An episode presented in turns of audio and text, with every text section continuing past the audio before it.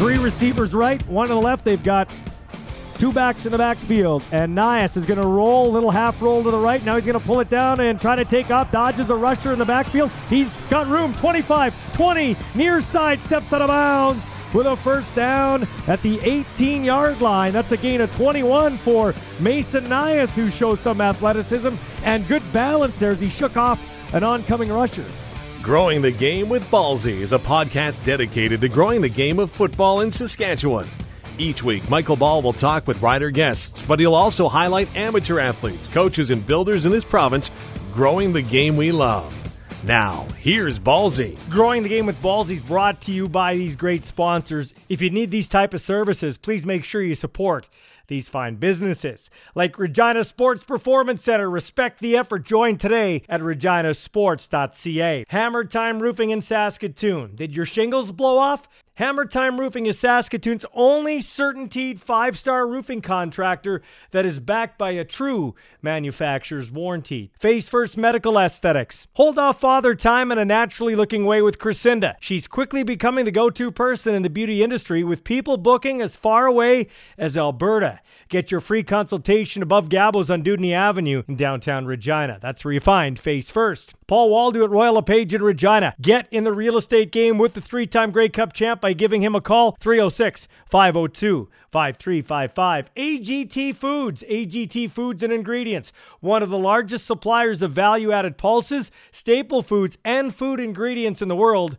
A true Saskatchewan success story. Mark Greshner Photography. Trust Mark with the big moments in your life. Check out his work at markgreshner.com. The Gear Up with John Ryan Foundation. Thanks to the local football legend for giving back to Regina Minor football, never forgetting where he came from, and supporting this podcast. That's John Ryan of your Saskatchewan Roughriders. Doubles at ag sales in Weyburn and surrounding area.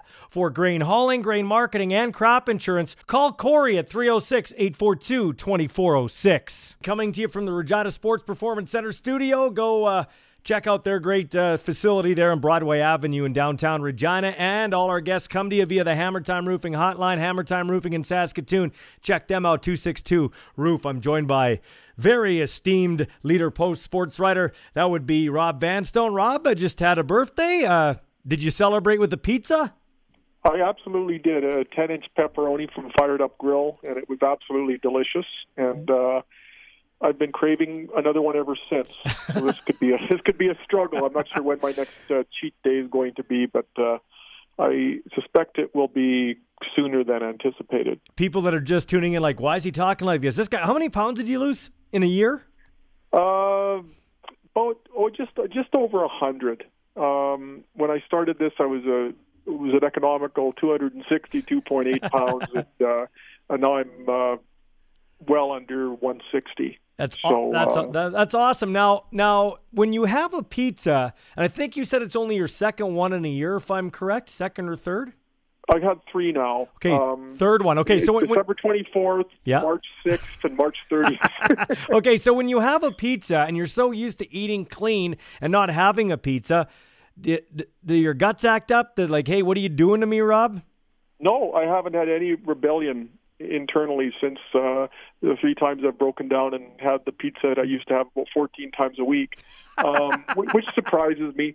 Um, I just, I think part of the reason is um, I don't hoover the pizza like I used to, like a 10 or 12 or 50 inch pizza. It used to be like mailing a letter.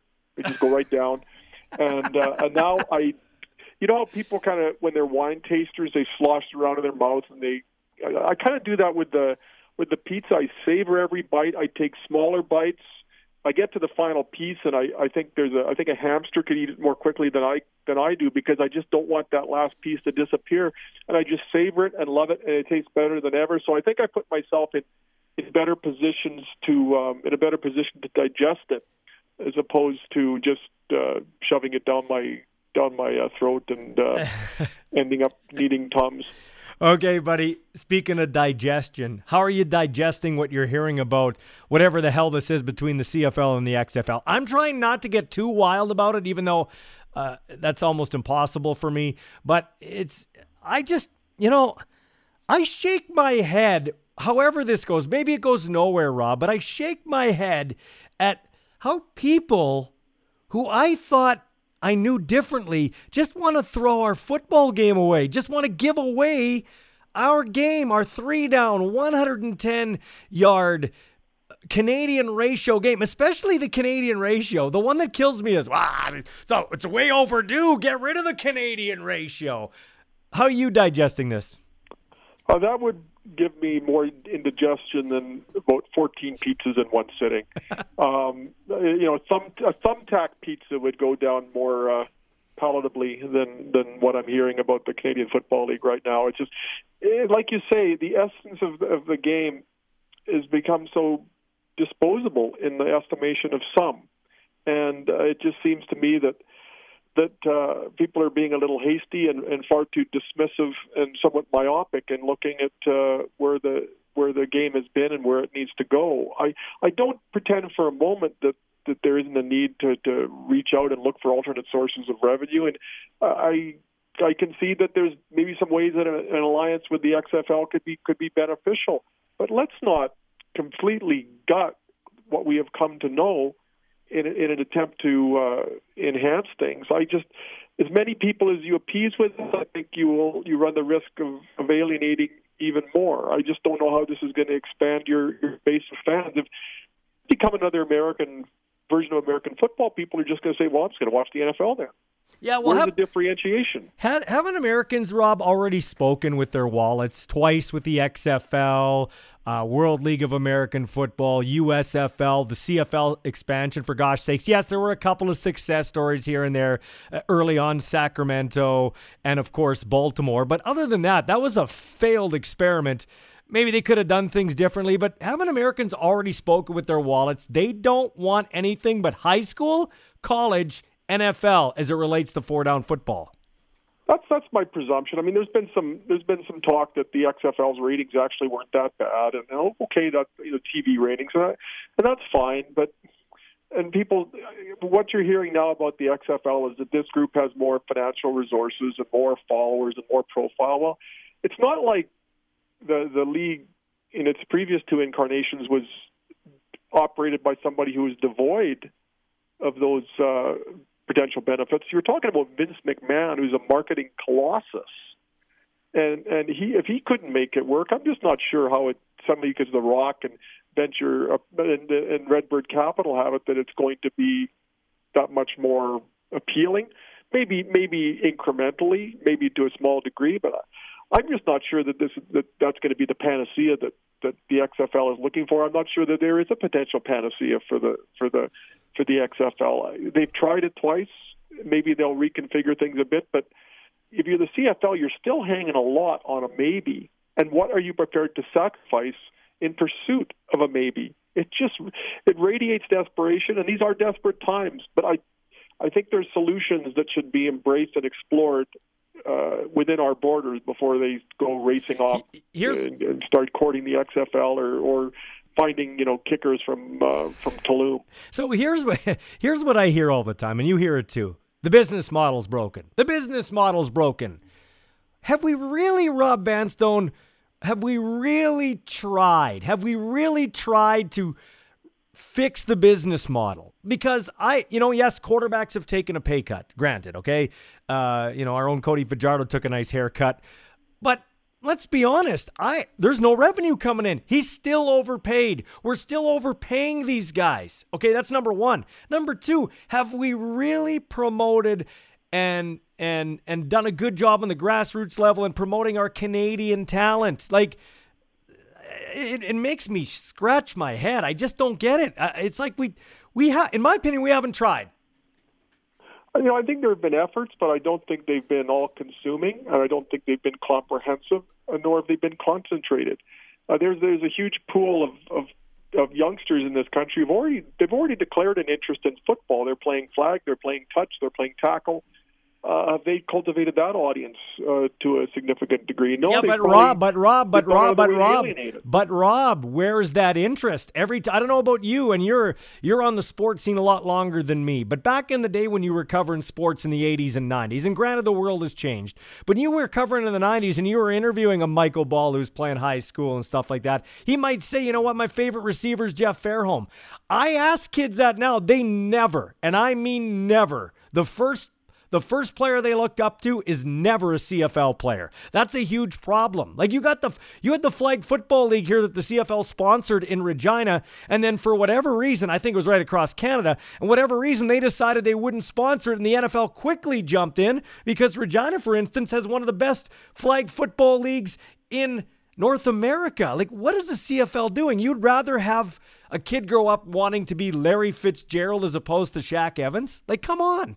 Yeah, and that's the thing. And you know, player identifiability has, has hurt them too because I mean, Jeff Fairholm played here for from 1988 to 1983, and you know, over a shorter period of time, the the most prominent number seven with the Saskatchewan Roughriders has gone from Weston Dressler to Willie Jefferson to Cody Fajardo. So it's really tough for a, for a, a young person to even identify with a player now because they're in and out so quickly. Uh, that's that's I think that's a factor, uh, you know, mitigating against the the Canadian Football League too. But I just think you've got to mine this this country and, and, and stop saying that you've done all you can here. Uh, I remember I'm old enough to remember, and again I keep citing old examples, but I think the principles would still apply. Uh, 1978, the Riders missed the playoffs for the first time since 1961, and it was a blow. Uh, pardon me, 1977. Mm-hmm. 1978, they went 4-11 and one uh, took a huge loss. 1979 they went two and 14. It was a mess. Well, guess what? In 1980 they also went two and 14, but they made money that season despite being awful, historically awful. And you know why? Because after the 1979 season, Jim Spavital was hired as the general manager of the Saskatchewan Roughriders. He immediately made it a priority to go to every sports dinner anywhere within the 306. And he sold active memberships and he sold season tickets and he sold the team and he made friends one person, one interaction at a time. And their average attendance went up by several thousand in 1980 for another awful football team, and they actually put money in the bank uh, after after that. And in 1981-82, they they played to more than 100% capacity, and they didn't make the playoffs either year. But they had worked so hard and so diligently at cultivating a fan base, and there were pep rallies, there were pancake breakfasts, and they got huge mileage out of the the, the pancake breakfasts and and and, and just uh, and just those little things, the active memberships, and that was all started because you know Jim Spavital just got out and went everywhere and just made fans, made friends, one, two, three at a time. They start going to games, it catches on with them. They go with their friends. That's how you build it. It's glass grassroots. It's boots on the ground, and uh, I don't think that's any different than what they what they need to do today. I don't think that reality ever changes. In fact, it might be more imperative for them to do that now than it was back then. I agree with you, and I think uh, here it's always going to be like that. The Riders do a pretty good job. They've got their chase the ace lotto. They give back, so the Riders are, uh, you know, they're far and above the benchmark. You've got some uh, good efforts in Winnipeg and Edmonton and Calgary where they compete with NHL teams, but they do a pretty good job. But I just, you know. I heard another rumor. Oh, they're looking. There's CFL CFL types, or and and there's a lot of rumors out there, but they're they're, they're looking at maybe dropping the ratio by five and only having three Canadian starters. If it ever went to that, we're just creating a league, and we're already headed there. We're just creating a league of offensive and defensive linemen. And I, hey, I have all the respect in the world for Aldag and Makowski and Poley and those kind of guys. I mean, great all timers, the Scott Florys of the world. But who wants to grow up to be an offensive or an interior defensive lineman? It doesn't happen.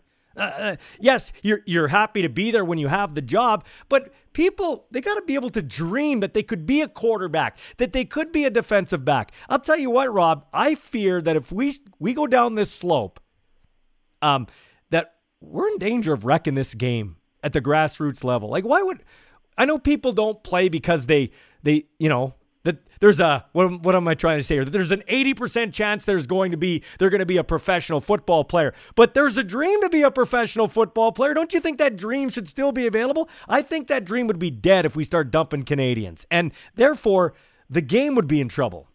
I, I totally agree with every part of that, and I know there's people who maintain that the, the Canadians aren't going to attract more fans. Well, I'm not sure they've given that a chance, and uh, that they haven't given the, they aren't giving the Canadian game for credit for being what it is. And if you if you alter that without looking at it, from an excitement standpoint, all you're doing is, I think, losing even distancing yourself further from what should be your niche.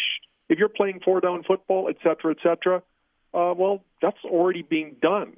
Uh, this this is something that that has the potential to be to be exciting and you know way more exciting and way more, way more wide open if they if they really take advantage of those possibilities. But they don't seem inclined to. They seem to look externally for all these pie in the sky solutions, and uh, and I, I just to me it yes, they're in a very perilous time, but this to me seems as dangerous an approach as uh, as, as they could they could uh, you know take. I just I am really worried about it because people are just so so willing to just throw it all overboard.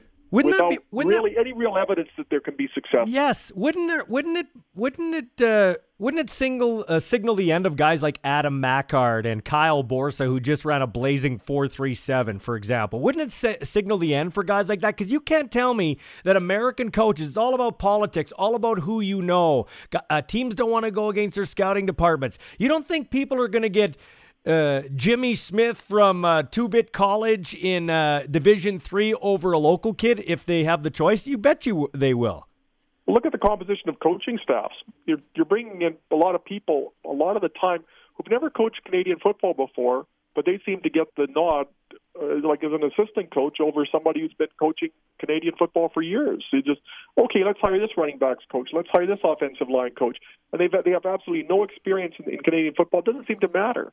And uh, so the Canadian coaches are, are really marginalizing the Canadian Football League, as are the, the Canadian players. And it's to me, it's that should be your core. That should be what you celebrate, as opposed to begrudgingly saying, "Oh, we got to find seven Canadian starters somehow." And uh, it seems to be, they, they always seem to look upon the, the Canadians as an imposition. Well, which is and, it, Rob? Which uh, is it? That troubles me. Which is it, Rob? Because you've heard the same thing I've heard. I've heard it from Chris Jones. I've heard it from Craig Dickenson. I've heard it from other coaches. The Canadian talent has never been better than it is now. We have more kids playing south of the border in Division 1 football from Canada, and I've heard our U Sports football. I've seen it with my own eyes, so have you. It's never been better. So, if it's never been better, why am I still hearing that there's a lack of a lack of depth. And why am I seeing the movement to cut Canadians and we should but we should add more global players? I, I, oh. I don't understand. I don't understand. If you're going to have a token roster spot, it shouldn't be for a global player. It should be, say, for a Canadian quarterback or a Canadian develop, developmental position. Again, they seem to default to everything except what should be the heart of what they're doing. And and maybe I'm just sounding stuffy and old fashioned or ex- excessively patriotic or stubborn, but I just what should be the foundation right now it seems to be viewed by many people within the Canadian Football League as a liability. Yeah. And that utterly counterintuitive and contradictory mindset is is puts the league in I think even more of a perilous position than it, than it should be in yet that's what they're willing to that's what they're willing to sacrifice. Well, uh, um, you and I look I, like I'm terrified what's going to happen. Yeah, here. yeah, you and I look like old relics, but I really don't care if we look like old relics because we've been around long enough to I think experience all types of uh, situations with the Rough Riders, the good, the bad, the ugly, you more than me. And if there's a rider historian, it's you. But I mean, you you look at it, man. Broken business model. Riddle me this, Batman. Wouldn't Canadians play for Canadian dollars? You you mentioned something great in one of your articles a, a week or so ago, and I agree with it because I've been saying it for a while. Shouldn't we add more Canadians? Wouldn't that be a smarter business approach? A Canadian will play for $60,000 and he'll enjoy playing for $60,000, $70,000. In my opinion, Rob, the guy that tells me this, I'm and far from me to tell somebody how to spend their money, but oh, if I'm spending 80 bucks, I want the best talent. Do you really think the guy in section 508 knows the difference? You really think he knows the difference between the fourth corner from Jacksonville State or the cornerback from the UFC or the U of A? I highly doubt it. Oh, yeah, take the 14, say, say you take the 15th, 16th, and 17th starting Americans and turn those into Canadians, I'm not sure anybody would notice the difference. It's I, I for you know, don't get me wrong. I mean, not for a second do I maintain that the Americans don't have a very important sure they do in this game. I mean, we're talking. Who are the the two players on statues outside outside yeah, Americans. Uh, Mosaic Stadium? You know, one of them's from Clairton, Pennsylvania, and the other one's from Renton, Washington. But There's, but they so, those two guys are they're like Weston Dressler, Rob. Sorry for cutting you off. I'll let you continue, but they're like Weston Dressler. They're you consider them Canadians.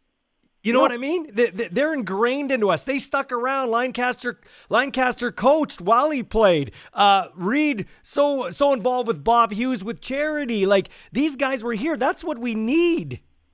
Create a business model that makes that feasible. Ronnie taught at Central Collegiate all day, and then went to practice at 5:30. Uh, George Reed worked at Molson's all day. Um, uh, Al Ford was a teacher. Ed McQuarters worked at SAS Power, etc. And that didn't prevent them from being amazing football players and amazing citizens. You build in you build in some stability, you build in some identifiability, you make it easier, you make them less dependent on a on a football wage uh, while allowing them to establish a career outside of football while they're playing football so they're not starting over at 31 32 in the real world when everybody else that they went to school with was started I got a 10 year head start and yep. they can parlay their their success in the gridiron into future success uh, elsewhere. It's it should be a symbiotic relationship as opposed to one one existing at the exclusion of the other. And that model, it's not archaic. It honestly, it could it could be the salvation if they look at it that way instead of dismissing anything that is uttered by people like me and saying, "Oh, that's just Manso living in the past." That and that and that's where I'm going with this. How do we get over that? Because when you say that, and I agree with what you said, but when you say that, people automatically think lesser, semi-pro, uh, mid-tier league. I, I hate.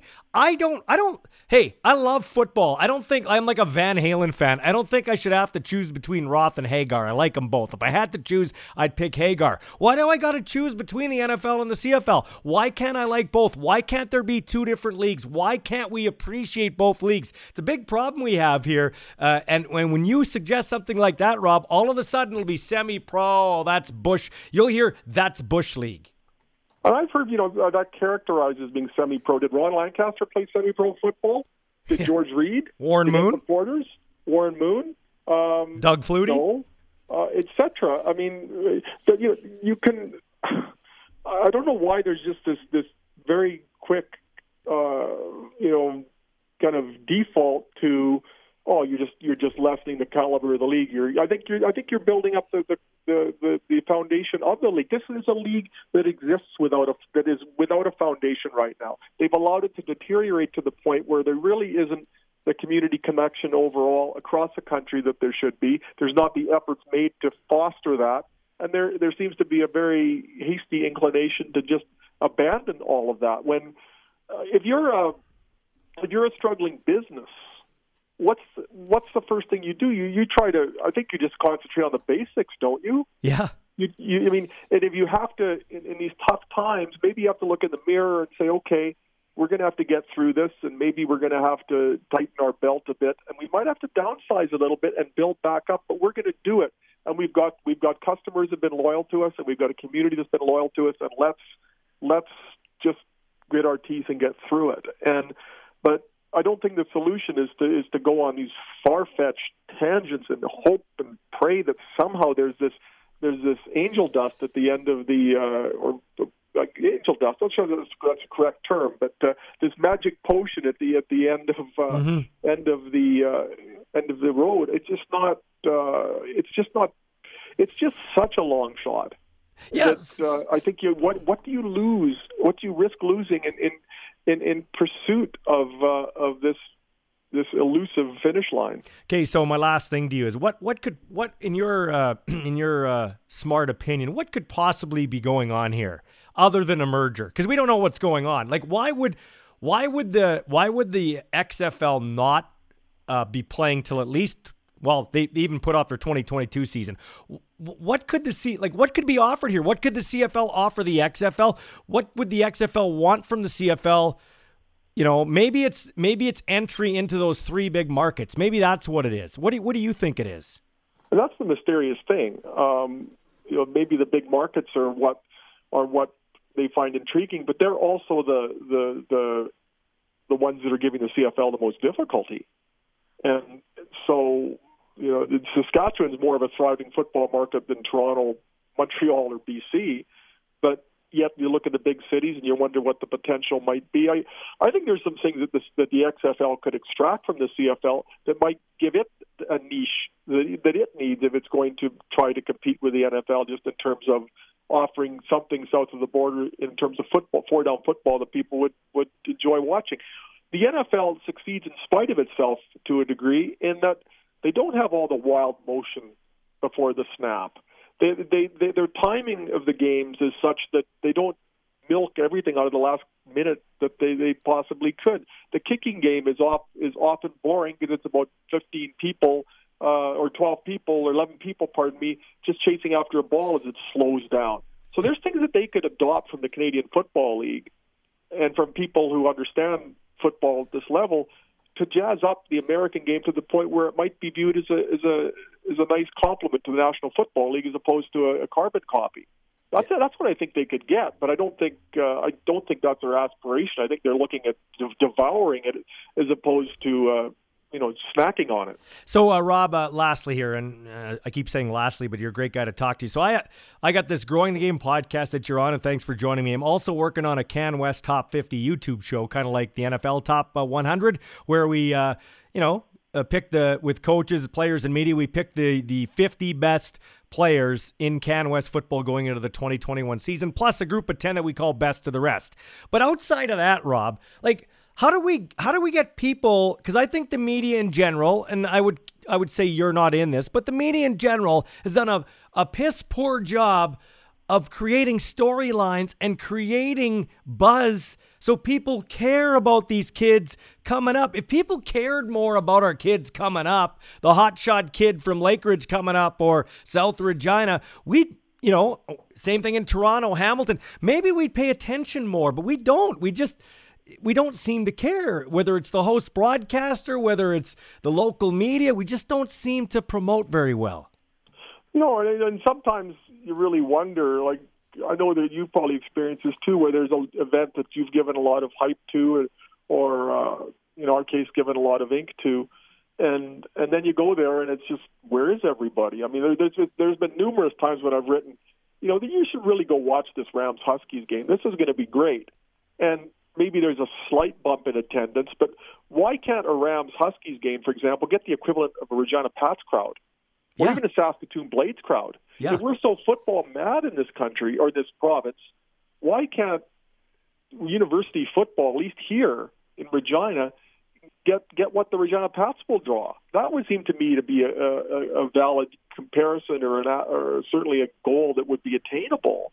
Nobody's expecting to pack Mosaic Stadium, but four or five thousand should be able to do that. And and we've written about university sports a ton over the years. It never really seems to impact uh, the attendance. It just uh, it's, it's, it's, really it's really a puzzling thing. And when the when the when the Pats were having some attendance struggles, I you know I I covered some Pats teams where they'd be getting 1,800, 2,000, 2,100 people, and we'd we'd have them on the front page every day because we covered junior hockey. You know, we've always covered junior hockey pretty devotedly, and and I remember days where I had four I had four Regina Pat stories in the paper, and they still get 1,800 people. So maybe it was a commentary on my work, but yeah, I, I think a lot of people know they're there. It's just the inclination. What's going to give them the inclination, or to to go mm. and. uh maybe the answer part of the answer is you've got to make it more appetizing than ever to go to the venue. There were there were certainly cracks apparent in the 2019 season when you look at the Rough Riders. They only sold out one regular season game, mm-hmm. and that's the one they would sell out if they'd won two games. But uh, they had a charismatic quarterback, a first place team, and and uh, and, yeah, and a game true. that they had to win at home in order to claim first base place, and they were they were didn't even get to thirty thousand there, and that to me was was a sign that that there is, a, is there was a was a problem even preceding the pandemic. You've just got to crash it harder. You you you you've got to be absolutely relentless in trying to get people to come to your games, and when they get there, I think the concession prices have got to be reasonable. Uh, you know, the, if they have to pay to park, I think that's an impediment. You've got to do everything to treat the customers I think more royally than ever. Otherwise, you're just going to stay home and watch it on their 948 inch TV in the basement. Yeah, no, that's a, and that's that's the problem. That's a really good point. Okay, Rob, uh, look in your crystal ball. Five years from now, what do you see for the CFL? Well, I'll be 62 then, so I hope I see something. you will. You're doing well. Um, um, you know, I I think what what we're eventually where this is eventually going to go is they're going to have no choice but to say, okay, we've got to maybe um, get back to the basics, and it may have to actually almost burn down before you can start rebuilding it. I think all these, if they're so bound and determined to to, with, to proceed with all these initiatives, I think it might just it just might tear them down to the point where they've just got to be pretty modest about it and say, okay, here's where we are. Maybe our maybe our payroll's got to be three million dollars or four million dollars. Maybe we can't bank on thirty thousand people a game. Maybe we got a budget for twenty, and maybe they just got to scale it down, at least in terms of the expenditures. And I think there's room room to do that, such as you as, such as your uh, reference earlier to quarterback salaries, add head coaches, add general managers, add presidents, CEOs, and uh, and uh, just make the game tailor the uh, the expenses to what is a realistic projection of the revenues, and that might not be a five point three million dollar salary cap anymore. Well, yeah, it's what I've always said. You and I both would love to uh, to drive a Ferrari, but I can only afford an Escape. I mean, it'd be great to drive around in a luxury sports car, but if I can only afford uh, a mid-sized vehicle, that's all I can get. Yeah, but it'll still get you from point A to point B. Yeah. You know, you don't get you don't get from Regina to Saskatoon any faster driving my Cobalt than you than you would a Corvette if you're adhering to the speed limit. So I'll, I'll take the I'll take the 2010 Cobalt, even though it doesn't have satellite radio or Bluetooth. I'm okay. I'm against that. Hey, uh, Rob, thanks for this, man. It's always a pleasure talking to you. Thanks for giving me a half an hour of your time. Thanks for your time, Ballsy. Take care. Where there's sports, there's Ballsy. Time for Ballsy's Sports Shorts. Well, the NBA fined Kevin Durant $50,000 for using derogatory language on social media, which tells me the NBA has no idea how social media works. Now that March Madness is over, some of these players will prep for the NBA, some will continue their college careers, and the rest will take massive pay cuts and get regular jobs. The Baylor Bears won their first title in the program's history on Monday. Now they get to go to the White House and remind the U.S. president what his name is. Major League Baseball pulled the All Star game to protest Georgia's new voter law. They obviously only tolerate cheating when it's done by the Houston Astros. I'll have more to say on that ridiculous decision of pulling the All Star game out of Georgia coming up on a Gospel According to Ballsy in another episode. What a stupid move. The New York Jets traded quarterback Sam Darnold to the Carolina Panthers. Darnold's looking forward to the challenge of throwing the football to the opposing team in a brand new city. It's actually a great trade for both teams. Darnold sucked with the Jets, but Adam Gase was his coach. Look what Ryan Tannehill did in Tennessee after he left Gase's sorry ass in Miami. Same for Darnold. The Panthers have a talented offense led by Christian McCaffrey. That's a great trade for the Panthers, man. I think Darnold and Wentz in Indy will have bounce back years. Both guys, let's face it, were throwing to janitors last season. Darnold, check this out. He's only 23 and has played three years in the NFL. That's crazy. As for the Jets, New York is positioned to draft Darnold's replacement second overall, with BYU's Zach Wilson pegged as the favorite. In fact, in the next two drafts, the Jets have 21 picks. They can't turn that team around. God help them. This has been Growing the Game with Ballsy. If you have a football story you'd like to share to help us grow the game, email Michael Ball at mball at harvardbroadcasting.com. Ballsy can be heard weekdays in Regina on 104.9 The Wolf Morning Show and during Saskatchewan Roughriders and U of R Rams broadcasts on 620 CKRM.